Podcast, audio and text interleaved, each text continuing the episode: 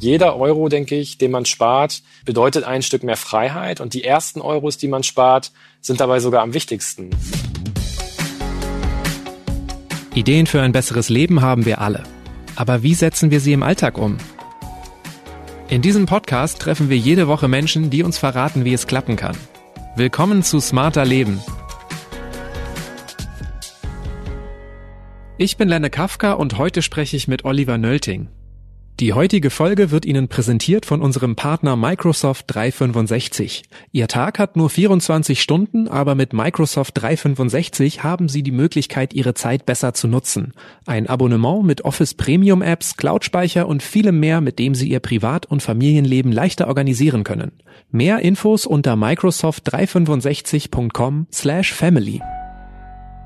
Hallo, ich bin Oliver Nölting, ich bin 31 Jahre alt, wohne zusammen mit meiner Freundin und meiner kleinen Tochter in Hannover, arbeite als Softwareentwickler und ich bin Frugalist und habe das Ziel, mit 40 in Rente zu gehen.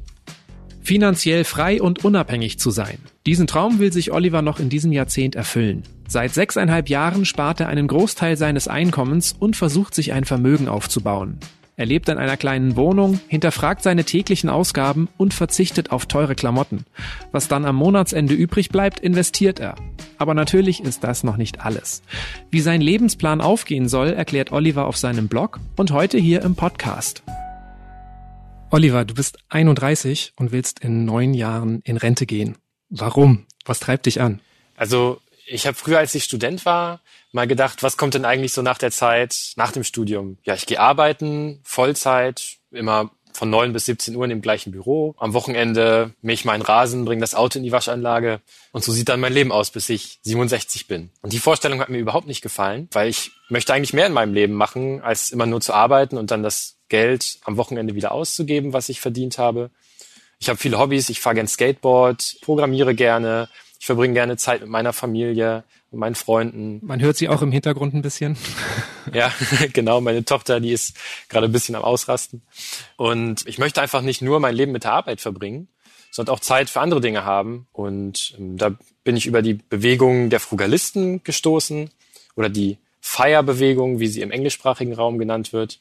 Und die hat eben eine Alternative vorgeschlagen zu diesem 9 to 5 till 65, also den Vollzeitjob, bis man 67 ist, nämlich dass man einfach weniger Geld ausgeben kann, Geld sparen und anlegen kann und dann schon Jahrzehnte vor der gesetzlichen Rente ausgesorgt haben kann und dann ja tun und lassen kann, was man will, ohne dass man eben noch darauf angewiesen ist, Geld zu verdienen. Und ja, seit ich das entdeckt habe, dieses Prinzip, diese Lebensphilosophie, ja, folge ich dem und habe mir den Plan gemacht, mit 40 ungefähr finanziell ausgesorgt zu haben. Genau, dein Plan ist keine fixe Schnapsidee. Du betreibst viel Aufwand, durchdenkst alles. Dahinter steckt schon eine richtige Lebensphilosophie, Frugalismus. Du hast sie eben schon genannt. Was bedeutet der Begriff? Woher kommt er? Genau, Frugalismus leitet sich ab vom englischen Wort frugal. Und das heißt eigentlich nur sparsam oder genügsam. Ja, indem man einfach mit seinem Geld sparsamer umgeht und seine Ausgaben optimiert und versucht effizienter zu gestalten schaffen es Frugalisten eben für relativ wenig Geld ein sehr glückliches und erfülltes Leben zu führen. Das ist auch immer wichtig. Also es geht nicht darum, einfach nur Geld zu sparen, um des Sparens willen oder um dann unbedingt so früh wie möglich in Rente zu gehen, sondern es geht darum, sein bestmögliches Leben zu gestalten, ein möglichst erfülltes Leben zu führen. Gleichzeitig ist aber eben zu schaffen, das für wenig Geld zu erreichen oder verhältnismäßig wenig Geld zu erreichen. Das Geld, was man dadurch spart, das setzt man eben ein, um sich ja letzten Endes mehr Freiheit und mehr Zeit zu erkaufen. Wie geht denn das konkret? Wie baut man sich innerhalb von wenigen Jahren ein Vermögen auf, das bis zum Lebensende reicht? Ich arbeite als Softwareentwickler. Ich bin einerseits angestellt mit einer 60-Prozent-Stelle und nebenbei arbeite ich noch so ein bisschen als Selbstständiger. Also unterm Strich in der Woche vielleicht 30 Stunden und dabei verdiene ich so zwischen 2000 und 2500 Euro netto im Monat. Meine Ausgaben betragen aber nur 800 bis 900 Euro im Monat. Nicht, weil ich mich irgendwie ganz stark einschränke und lebe wie ein Mönch im Kloster, sondern einfach, weil ich nicht mehr zum Leben benötige, weil das eigentlich schon so mein Genugpunkt ist, wo ich sage, ich lebe zufrieden, ich habe alles, was ich brauche, mehr muss ich eigentlich gar nicht ausgeben. Das liegt auch mit daran, dass ich meinen Lebensstil eben sehr stark optimiert habe und dadurch habe ich eben jeden Monat 1000 oder 1500 Euro übrig, die ich sparen und anlegen kann. Ähm, das habe ich jetzt schon ein paar Jahre gemacht. Mittlerweile habe ich 120.000 Euro angespart und das möchte ich jetzt auch noch ein paar Jahre so fortführen. Und Mit 40 habe ich dann ungefähr zwischen 300 und 400.000 Euro angelegt in Wertpapiere. Und die Renditen dieser Wertpapiere, die Kapitalerträge, die ich daraus generiere, die sind dann mit 40 genug, um eben meine Ausgaben zu decken. Und dann muss ich nicht mehr für Geld arbeiten gehen, weil eben das Kapitalvermögen schon meine Ausgaben deckt und kann dann arbeiten, was und wie viel ich möchte, woran ich möchte und ob ich dabei Geld verdiene oder nicht, ist eben zweitrangig. Also ich wüsste jetzt gar nicht, wie viel Geld ich brauche, damit ich bis an mein Lebensende damit klarkomme. Wie hoch ist denn die Summe, die du dann brauchst mit 40 und wie errechnest du die? Ähm, man muss erst mal sagen, es ist immer eine sehr, sehr individuelle Rechnung, aber es gibt eine Faustformel in der Frugalisten-Community, und das ist die 4%-Regel. Und die besagt, dass wenn man das 25-fache seiner jährlichen Ausgaben angespart hat, dann hat man ausgesorgt. Wenn ich also, sagen wir, 10.000 Euro im Jahr an Ausgaben habe, dann muss ich 250.000 Euro ansparen und anlegen und dann kann ich von diesem Kapital und dessen Kapitalerträgen leben. Die 4%-Regel heißt deswegen so, weil ich kann sozusagen jedes Jahr 4%, ein 25. meines Kapitalvermögens ausgeben, ohne dass ich auf absehbare Zeit innerhalb einiger Jahrzehnte pleite gehe. Und im Regelfall oder wenn man das geschickt macht, dann reicht das Geld dann auch bis ans Lebensende. Was bedeutet die 4%-Regel für dich? Ähm, ich persönlich rechne aktuell mit 400.000 Euro Vermögen und daraus kann ich mir dann jeden Monat etwa 1.300, 1.400 Euro auszahlen. Das ist immer noch 500 Euro mehr, als ich aktuell zum Leben benötige. Aber ähm, unsere Tochter ist eben auch noch sehr klein und wir gehen auch davon aus, dass wir eventuell mehr Kinder haben wollen. Besteht nicht so ein bisschen die Gefahr, zu sehr an die Zukunft zu denken und vielleicht auch manchmal die Gegenwart zu verpassen? Ja, das kann schon passieren. Aber die Grundidee beim Frugalismus ist ja, möglichst erfülltes Leben zu führen. Und zwar nicht erst mit 40, nicht erst in der Zukunft, sondern auch schon im Hier und Jetzt. Mit 20, 30 gehen natürlich ganz andere Dinge, als man mit 40 machen kann. Wie gesagt, ich fahre gerne Skateboard, das ist mein liebstes Hobby und man wird nicht jünger und mit 40, 50 ist es sicherlich schwieriger zu bewerkstelligen, da noch große Tricks zu lernen als mit 20, 30. Ja, ich habe für mich so ein bisschen auch versucht, eine Balance zu finden aus dem Sparen fürs später und aus dem Genießen des Lebens im Hier und Jetzt. Du hast jetzt schon mehrfach gesagt, es geht ja nicht nur ums Geld oder nur ums Sparen. Hast du durch diese Lebensphilosophie auch irgendwas übers Leben gelernt? Hast du vielleicht auch ein paar ganz praktische neue Dinge gelernt? Weil ich denke, wenn man Geld sparen will und sparen muss, musst du wahrscheinlich auch vieles einfach selber machen, oder? Mhm, absolut. Und das ist auch ein Kerngedanke des Frugalismus. Der Trend geht ja sehr stark zum Outsourcen, dass man selber äh, in seiner Arbeit, seiner Tätigkeit nachgeht und Geld verdient und dann alles andere auslagert. Was dann passiert ist, dass man zum Spezialisten wird. Also man ist dann in seiner eigenen Arbeit gut, aber hat dann zum Beispiel keinerlei handwerkliche Fähigkeiten, kann nicht kochen, weil man immer nur essen geht. Man kann nichts mehr reparieren, man äh, versteht die Dinge, die einen umgeben, nicht mehr. Ich weiß nicht mehr, wie mein Laptop funktioniert. Und Frugalismus versucht, diesen Trend umzukehren, dass ich sage, ich versuche, mich mit den Dingen, die mich umgeben, auch wieder zu beschäftigen. Und ich versuche, alles als Herausforderung zu sehen und Neues zu lernen. Wenn etwas kaputt geht, dann rufe ich nicht sofort den Servicetechniker an, sondern versuche erstmal selber das zu reparieren. Nicht unbedingt, um Geld zu sparen, sondern weil ich davon überzeugt bin, dass mich das glücklicher macht. Ich benutze immer das Wort den Ich habe Feuer gemacht Effekt. Wenn du die Szene aus Castaway mit Tom Hanks kennst, wo er am Strand es schafft, Feuer zu machen und dann völlig in Ekstase um dieses Feuer herumtanzt und sich auf die Brust trommelt, weil er es selber geschafft hat, mit seinen eigenen Händen Feuer zu machen. Und das ist so ein bisschen dieser Effekt, den man hat, wenn man es geschafft hat, selber was zu reparieren oder selber was Neues zu lernen, selber was herzustellen. Und das macht einfach glücklich. Das ist ein wichtiger Bestandteil für ein erfülltes, glückliches Leben. Und das Geldsparen ist eigentlich nur ein positiver Nebeneffekt. Aber solche Glücksgefühle kommen nicht von selbst. Auch Oliver musste sich einen Plan erstellen und gewohnte Verhaltensweisen ändern, als er sich entschlossen hat, als Frugalist zu leben. Wie hat er damals angefangen? Was waren seine ersten Schritte? Also als ich Frugalismus oder die Feierbewegung, wie sie in den USA genannt wird, kennengelernt habe, war ich eigentlich so ein bisschen anders gepolt. Also ich war damals Student und ich dachte, klasse, wenn ich meinen Bachelor in der Tasche habe, kann ich mir endlich alle schönen Dinge leisten, eine große Wohnung. Ich habe überlegt, welches Auto ich mir dann als erstes kaufe oder lease. Wurde dann so ein bisschen umgekrempelt, als ich festgestellt habe, dass das nicht unbedingt der Weg ist, um ein glückliches, erfülltes Leben zu führen. Ja, die ersten Sachen, die ich dann gemacht habe, waren zum einen ein Haushaltsbuch zu führen. Und das würde ich auch jedem raten, der sich mit diesem Thema beschäftigen will. Jemand hat mal gesagt, ein Haushaltsbuch zu führen ist eine Achtsamkeitsübung für mein Geld. Also es geht darum, ein Bewusstsein zu schaffen dafür, wo das Geld eigentlich hingeht und gar nicht so sehr sich selber zu kontrollieren oder einzuschränken. Und dann kann ich gucken, stehen diese Ausgaben im Einklang mit meinen Lebenszielen, mit meinen Vorstellungen von einem glücklichen Leben. Als ich angefangen habe zu arbeiten, wusste ich das ja schon und ich kannte diese Lifestyle-Inflation, also dieser Effekt, dass sich die Ausgaben immer an die Einnahmen anpassen und konnte das verhindern. Und ich habe dann im ersten Job genauso gelebt wie als Student. Ich hatte habe mit meiner Freundin äh, in einer WG gewohnt. Ich habe mir ein altes Fahrrad gekauft für 40 Euro und bin damit zur Arbeit gefahren.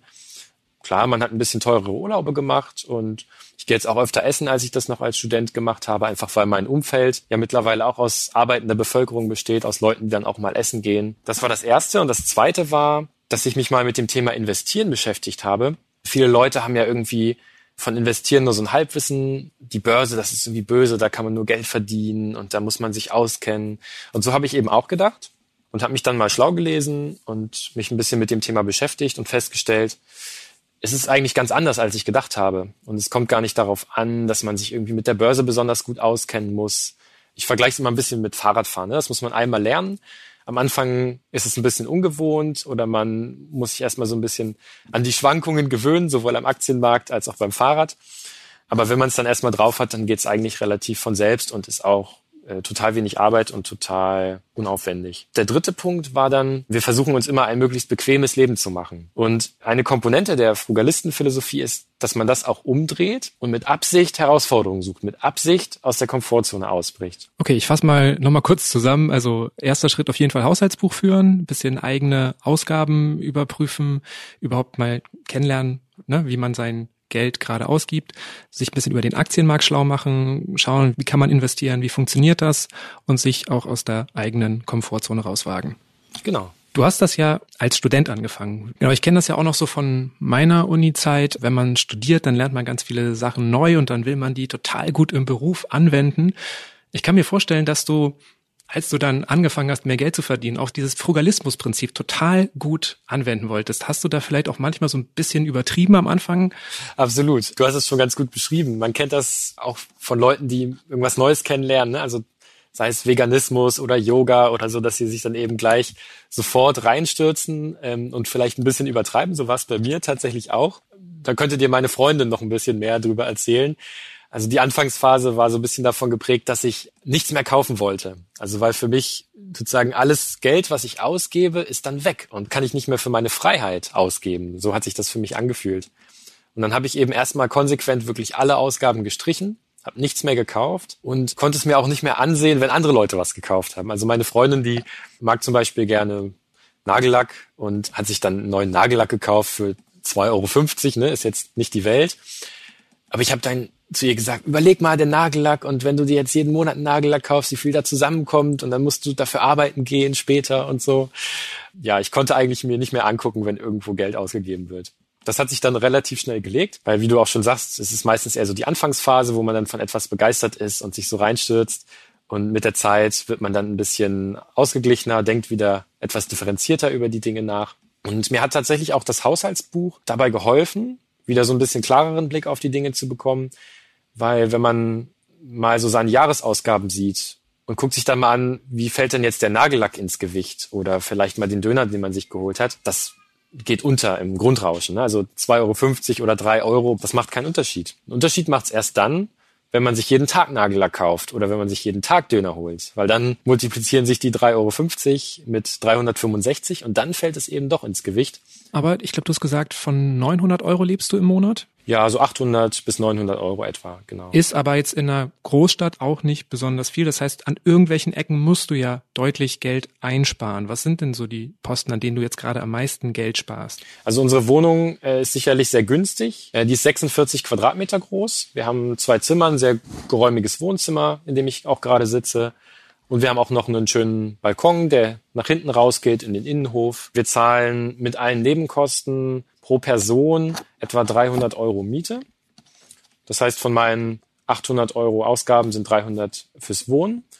Dann gebe ich etwa 150 Euro im Monat für Lebensmittel aus, vielleicht nochmal 40, 50 für Auswärtsessen gehen. Dann ist tatsächlich noch ein großer Ausgabenposten Reisen und Urlaube. Also wir verreisen auch gerne. Ich bin im Regelfall drei bis viermal im Jahr im Urlaub. Natürlich dann kein Fünf-Sterne-Luxusressort, weil das mag ich sowieso nicht gerne.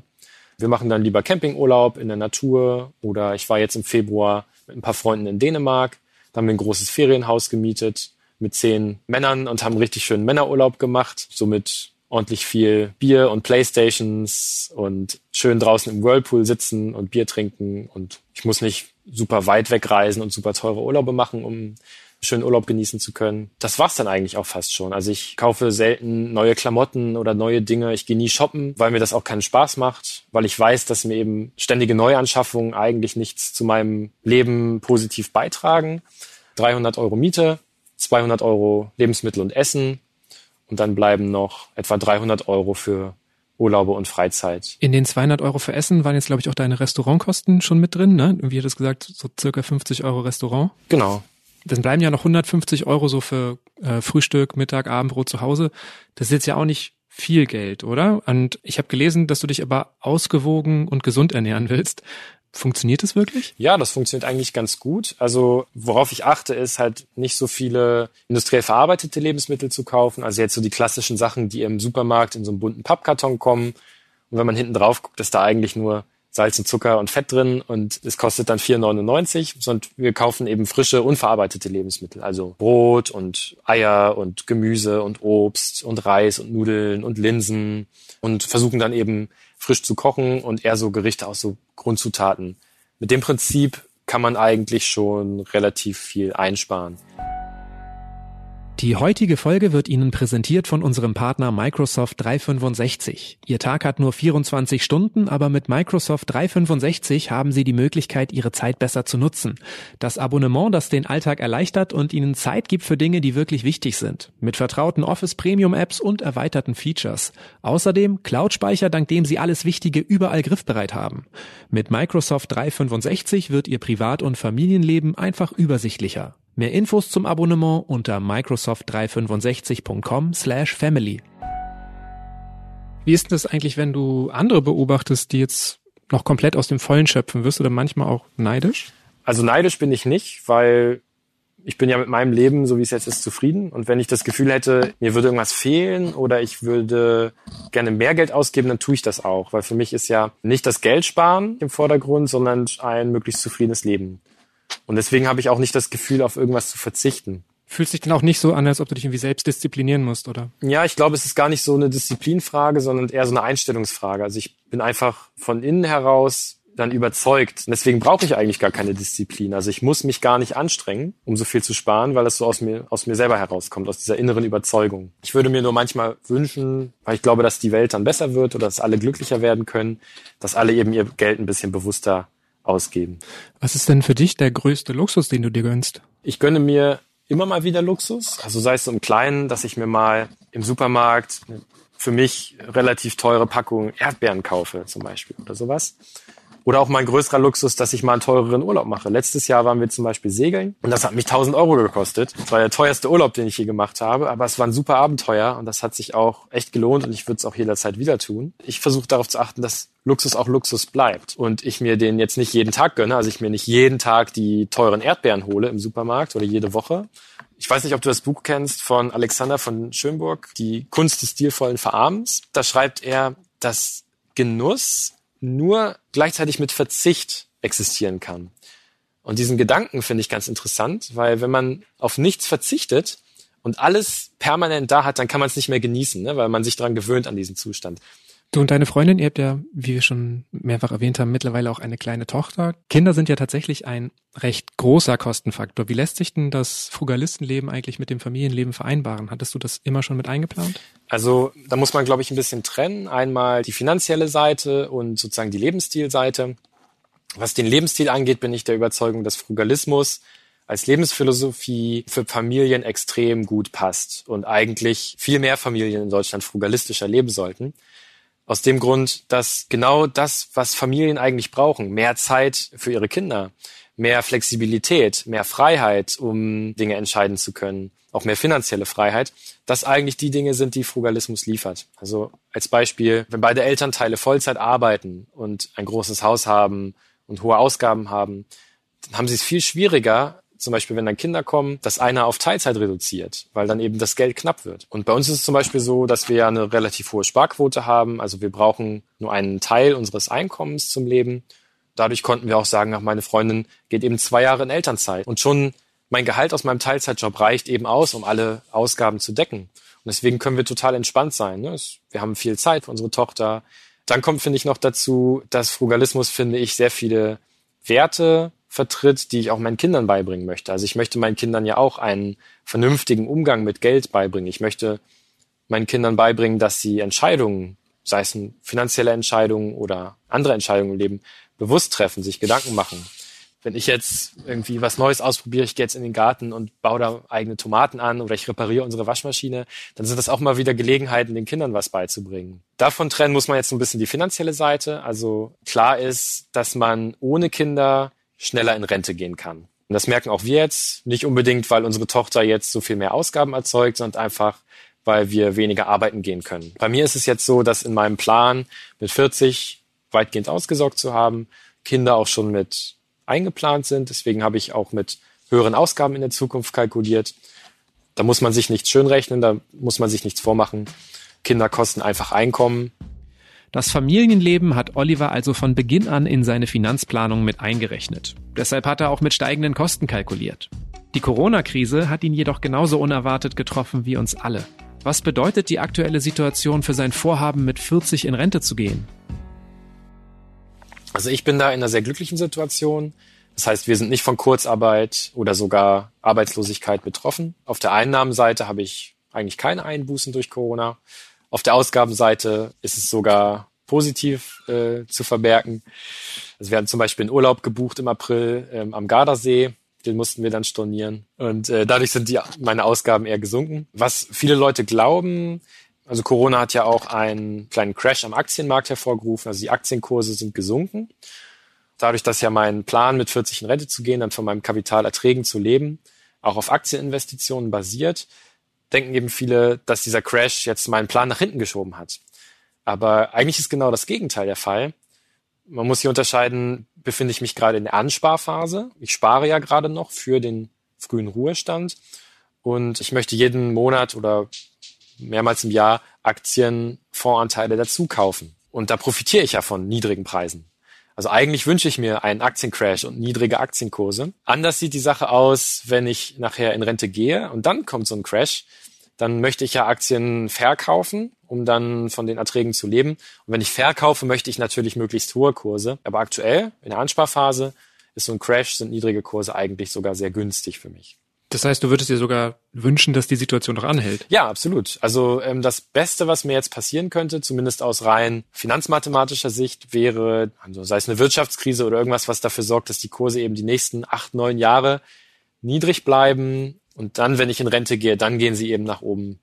Muss man dann als Frugalist auch ein Stück weit Egoist sein? Ja, ich glaube, man muss es nicht unbedingt. Frugalismus heißt ja vor allem, sich erstmal darüber im Klaren zu werden, was für ein erfülltes Leben wichtig ist. Es gibt viele wissenschaftliche Studien, die immer wieder dazu, zu dem Ergebnis kommen, dass der wichtigste Punkt für ein erfülltes Leben soziale Beziehungen sind. Wenn ich also alleine durchs Leben gehe, dann ist das wahrscheinlich nie so interessant, wie wenn ich das mit Freunden und Familie mache. Wenn jetzt Egoismus dazu führt, dass ich meine sozialen Beziehungen verschlechtere, dann ist das nicht frugalistisch. Dann ist das mit Frugalismus nicht vereinbar. Vielleicht kann, und das ist ja unabhängig vom Frugalismus sicher wahr, immer ein bisschen Egoismus an einigen Stellen auch gesund sein, aber grundsätzlich würde ich sagen, jetzt eine ganz egoistische Verhaltensweise, wo man nur auf sich achtet und versucht eben auf Kosten anderer zu leben, das ist nicht Frugalismus und das widerspricht auch dem Grundgedanken eines zufriedenen Lebens, weil es auch, denke ich, mich selber nicht glücklich macht. Also wenn ich das Gefühl habe, ich lebe immer auf Kosten anderer oder versuche mich selber zu bereichern zum Nachteil anderer Menschen, dann macht mich das ja selber auch unglücklich und dann habe ich unterm Strich auch nichts gewonnen und auch kein zufriedenes Leben. Jetzt ist es ja so, dass du erst seit sechs Jahren diesen Lebensstil lebst. Das heißt ja auch, dass du bisher eigentlich keine Wirtschaftskrise mitbekommen hast, keinen Aktiencrash. Hat dich das wirklich gar nicht beunruhigt? Bist du wirklich so cool geblieben, wie du jetzt gerade wirkst? Das ist ein sehr guter Punkt. Das ist richtig. Also ich hatte bisher eigentlich fast nur steigende Kurse an der Börse mitgemacht. Und es war wirklich mal ein interessanter Zeitpunkt zu sehen, wie reagiert man eigentlich darauf, wenn man im Depot, in seinem Aktiendepot plötzlich rote Zahlen hat, minus 20.000 Euro, minus 25.000 Euro. Ich hatte ja schon gesagt, aus finanzmathematischer Sicht ist so ein Crash eigentlich gut, aber es gibt natürlich auch immer noch die psychologische Komponente. Wie gut kann man noch schlafen, wenn man weiß, dass die Kurse im Keller stehen? Ist man dann noch so ruhig, wie man sich das vielleicht gedacht hat, als man angefangen hat zu investieren? Und ähm, es gibt sicher Leute, die haben festgestellt, dass sie eben mit den Schwankungen am Aktienmarkt, mit den Kurseinbrüchen doch nicht so gut umgehen können und jetzt ihre Risikotoleranz überschätzt haben und vielleicht ein bisschen weniger in Aktien investieren sollten künftig. Ich habe aber festgestellt, dass ich da eigentlich recht gut mit umgehen kann, auch weil ich weiß, dass ich eben auf lange Sicht anlege, dass ich das Geld nicht morgen brauche, sondern frühestens in acht, neun Jahren und dann noch nur einen kleinen Teil. Und dass ein großer Teil dieses angelegten Geldes eben für die nächsten 20, 30, 40 Jahre gedacht ist und noch länger. In 40 Jahren wird man, so bin ich überzeugt, zurückgucken auf das Jahr 2020, sagen, ja, da war die Corona-Krise, es war schlimm, rote Zahlen im Depot, aber jetzt sieht die Sache ganz anders aus und ist vergessen. Es scheint so, als ob das Leben als Frugalist auch aus Gedankenspielen besteht. Wie wird das Leben in ein paar Jahren aussehen und wie viel Geld braucht man dann wirklich, um über die Runden zu kommen? Die wichtigste Frage bleibt aber, was macht man denn eigentlich mit seiner Zeit, wenn man mit 40 Jahren schon finanziell ausgesorgt hat? Also ich glaube gar nicht, dass ich so grundsätzlich anders leben würde als jetzt, aber ich habe dann eben noch etwas mehr Zeit als jetzt und noch mehr Optionen und noch mehr Möglichkeiten. Und ich persönlich habe jetzt gar nicht so den großen Traum, dass ich sage, ich möchte mit 40 auf Weltreise gehen oder was komplett anderes machen. Aber ich finde es schön und attraktiv, dass ich dann eben die Wahlmöglichkeiten habe. Also zum einen, ich mag meinen Job als Softwareentwickler jetzt auch sehr gern. Ich arbeite gern, ich lerne auch viel Neues und es ist interessant. Aber ich weiß eben nicht, ob das mit 40 immer noch so ist. Wenn man dann 15 Jahre den gleichen Job gemacht hat, ob man dann nicht sagt, ach, mir steht jetzt der Sinn eigentlich mal nach was anderem. Wenn ich dann finanziell frei bin, also die Möglichkeit habe, total unabhängig vom Einkommen zu entscheiden, äh, welcher Tätigkeit ich nachgehe, dann habe ich ja viel mehr Wahlmöglichkeiten. Und das ist eigentlich das, was ich mir offen halten möchte. Und gehen wir mal vom Gegenteil aus. Was wäre jetzt wenn dein Plan nicht aufgeht? Das Leben nimmt ja unerwartete Wendungen, wir merken das alle. Wie wäre das für dich? Was würde das für dich bedeuten? Hättest du das Gefühl, du hättest irgendwas verpasst? Also ich glaube, was man unterscheiden muss, ist, dass es ja kein Schwarz oder Weiß bei dem Plan gibt. Also angenommen, ich äh, bin nachher 40 und ich stelle fest, das Geld reicht nicht, weil ich doch weniger sparen konnte oder weil meine Ausgaben höher sind oder weil gerade eine schwere Wirtschaftskrise wütet oder so, dann habe ich ja trotzdem ein sehr großes Vermögen angespart, was mir eben im Hier und Jetzt schon Freiheit gibt. Vielleicht bräuchte ich 400.000 Euro, um komplett nicht mehr arbeiten gehen zu müssen. Und wenn ich nur 300.000 Euro habe, dann reicht mir vielleicht drei Stunden die Woche zu arbeiten oder einen halben Tag die Woche zu arbeiten. Mit jedem Euro, den man zusätzlich Vermögen aufbaut, wird man freier und freier. Und deswegen kann eigentlich der Plan gar nicht wirklich scheitern. Was noch dazu kommt, ich habe ja in der Zeit, wo ich gespart habe, nichts verpasst. Also es ist ja nicht so, dass ich jetzt auf Lebensqualität verzichte oder auf Dinge, die ich gerne machen würde, dass ich mir die verkneife. Ich bin jetzt Mitte 30 schon, habe noch nicht angefangen. Mit 40 werde ich nicht in Rente gehen können. Aber wenn ich dir jetzt zuhöre, klingt das ja so, als ob ich trotzdem, auch wenn ich jetzt erst später anfangen würde, zumindest in zehn Jahren ein großes Maß an finanzieller Freiheit mir erarbeiten könnte noch. Richtig? Absolut, genau. Also jeder Euro, denke ich, den man spart, bedeutet ein Stück mehr Freiheit. Und die ersten Euros, die man spart, sind dabei sogar am wichtigsten. Also wenn ich mir vorstelle, ich habe null Euro Vermögen, dann bin ich ja auf das nächste Gehalt angewiesen. Das heißt, ein Monat Arbeitslosigkeit würde mich schon ins Schwitzen bringen. Ne? Wenn ich 1000 Euro auf dem Konto habe, die ersten 1000 Euro, dann habe ich schon mal viel mehr Ruhe. Ich kann auch ein, zwei Monate vielleicht mal überbrücken, ohne Einkommen oder mit einem reduzierten Einkommen, wie beim Arbeitslosengeld. Die letzten 1000 Euro, die ich anspare, also von 499.000 auf 500.000 meinetwegen, die fallen gar nicht mehr groß ins Gewicht. Das heißt, eigentlich ist es sogar so, dass das Erste, was man erspart, eigentlich am wichtigsten ist und einen am meisten voranbringt. Eine Sache müssen wir vielleicht noch erwähnen bei all dem, was wir hier besprechen. Du hast jetzt ja kein schlechtes Gehalt, ne? Glaubst du, dass auch Geringverdiener die Möglichkeit haben, sich ein gewisses Maß an finanzieller Freiheit zu erarbeiten, weil nicht jeder Geringverdiener kann 50, 70 Prozent des Einkommens zur Seite legen, oder? Genau, also hier würde ich wieder unterscheiden zwischen Frugalismus als Lebensphilosophie, die dazu dient, glücklicher, bewusster, erfüllter zu leben und dem Thema mit 40 in Rente gehen. Also klar ist, dass mit 40 in Rente gehen viel einfacher wird, wenn man ein gutes Einkommen hat. Diese Ziele muss ja jeder für sich selber stecken. Das Ziel, mit 40 in Rente zu gehen, ist auch nur mein individuelles Ziel.